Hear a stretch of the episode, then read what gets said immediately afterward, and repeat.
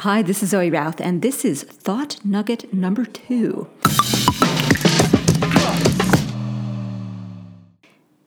I promised a review of Surrounded by Idiots by Thomas Erikson. Is it a hit or a miss? Well, it's a hit and a miss. it's all a bit contextual. If you know DISC, uh, which is the one of the fundamental models underpinning the whole book that he does give reference to, then you're not going to get a lot out of this book. Uh, it covers the fundamentals. So if you know DISC because you've done it before, you're a facilitator with it, you can probably give this one a miss. If you have never come across behavior preferences before and you want a simple people reading tool, then yeah, sure, go for it. This is a great little handbook. It'll give you some fundamentals that are evergreen. So, in that way, it's a hit. The link will be in the show notes. And now on to today's big juicy question. Should you give anonymous feedback? And let me be honest here, it's a bit of a rant. So uh, just be patient with me. This came, this thought was launched by uh, Marty Fisk, who's the CEO of MensLink, sent me an article uh, on LinkedIn by somebody who purported to advocate for giving anonymous feedback.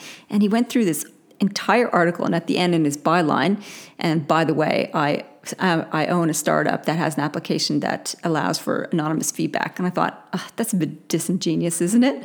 You steer you steer the entire conversation to set him up for it, and by the way, we have the solution. I think he genuinely believes in it. However, I do not. I was almost outraged by the suggestion that it could be a good thing. So, and yet I've sort of calmed down a little bit. I think there are a couple of instances where it is okay and possibly even useful to have anonymous feedback. Otherwise, no. Let's talk about why.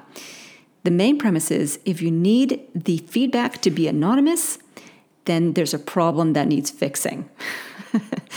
because if people don't feel safe enough to give feedback, then there's a problem of, in the culture, whether it's a problem with individual managers or more broadly, or they're, they're afraid of repercussions of some sort. And that is not healthy.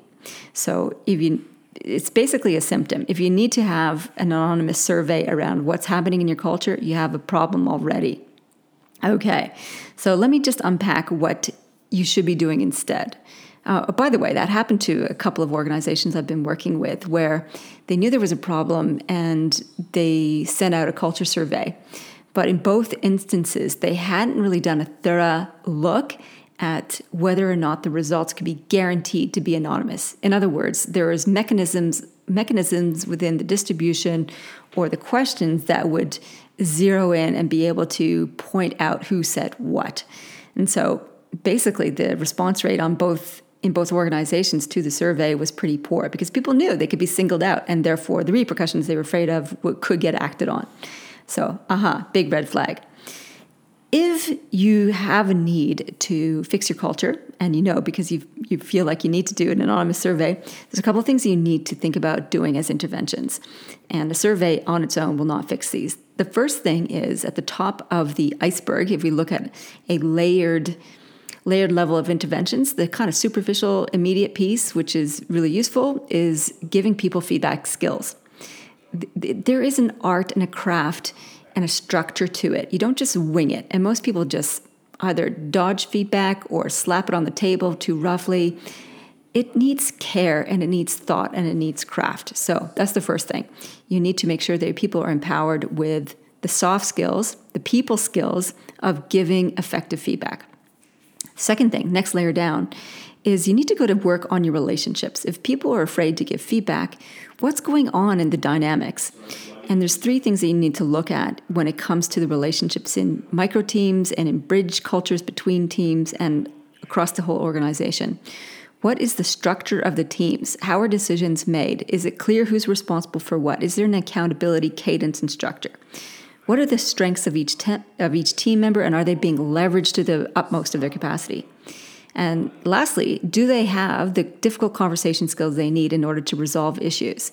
So there's a lot of work that goes on to in, into these relationships. If you want to take a deeper dive, check out my my third book, Loyalty, and it gives you a whole range of things that you can do to establish uh, effective teams, boundless teams, and making sure that that relationship piece is sound on an ongoing basis. The next layer down is dealing with systems. Systems often create tensions in relationships. So if you've got tension in relationships, have a look at your systems your remuneration uh, system, your promotion system, your task allocation system, any system that has to do with people interacting with each other, does it cause friction or is it smooth and has flow? When you do an audit of your systems, you can often fix a couple of procedural things and that will free up the tension in relationships. It's kind of like we're doing a downstream or upstream look at what's going on in your culture. And the next layer down from systems are your values. Do you have a clearly articulated set of values on which everything else is based? Are those values articulated into observable, practical, pragmatic behaviors that people know? Are those pragmatic behaviors then translated into a manifesto that it's easy to remember that people can anchor and refer back to?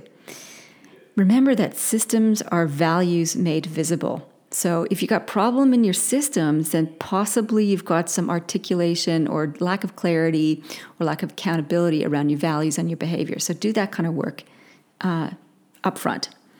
Okay, so that's the work that you should be doing before you launch into an anonymous feedback survey thing.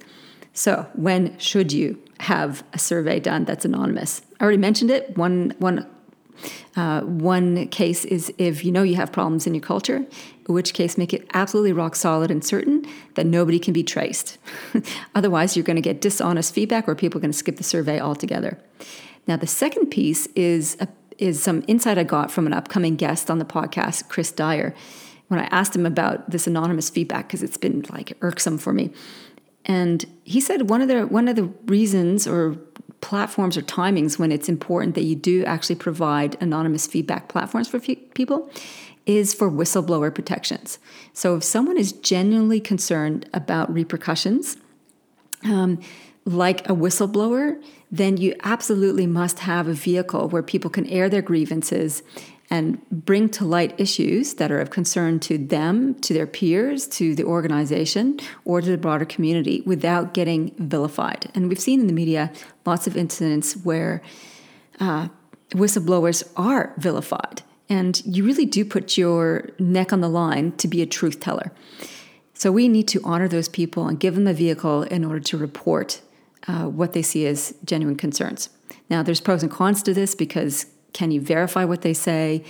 Is what they say uh, logical? Not logical, but you know, verifiable. That's probably the best analogy. If they raise a concern, can you do anything about it? It might be they might be raising a rumor as opposed to clear evidence. So that's one of the tensions within. Doesn't matter. Having a vehicle where someone can raise issues is helps give transparency to what's going on in the culture. So there you have it two places where you might consider having anonymous feedback. Otherwise, don't do it. okay, well, that's it from me this week. If you've got concerns about the people stuff in your organization or you want to amp up your people stuff skills, reach out to me. Let's chat. It's the work that I absolutely love and adore. And I'd love to hear from leaders who are as excited and fascinated and obsessed with doing the people stuff better and well. If that's you, zoe at innercompass.com.au. In the meantime, live well, lead well.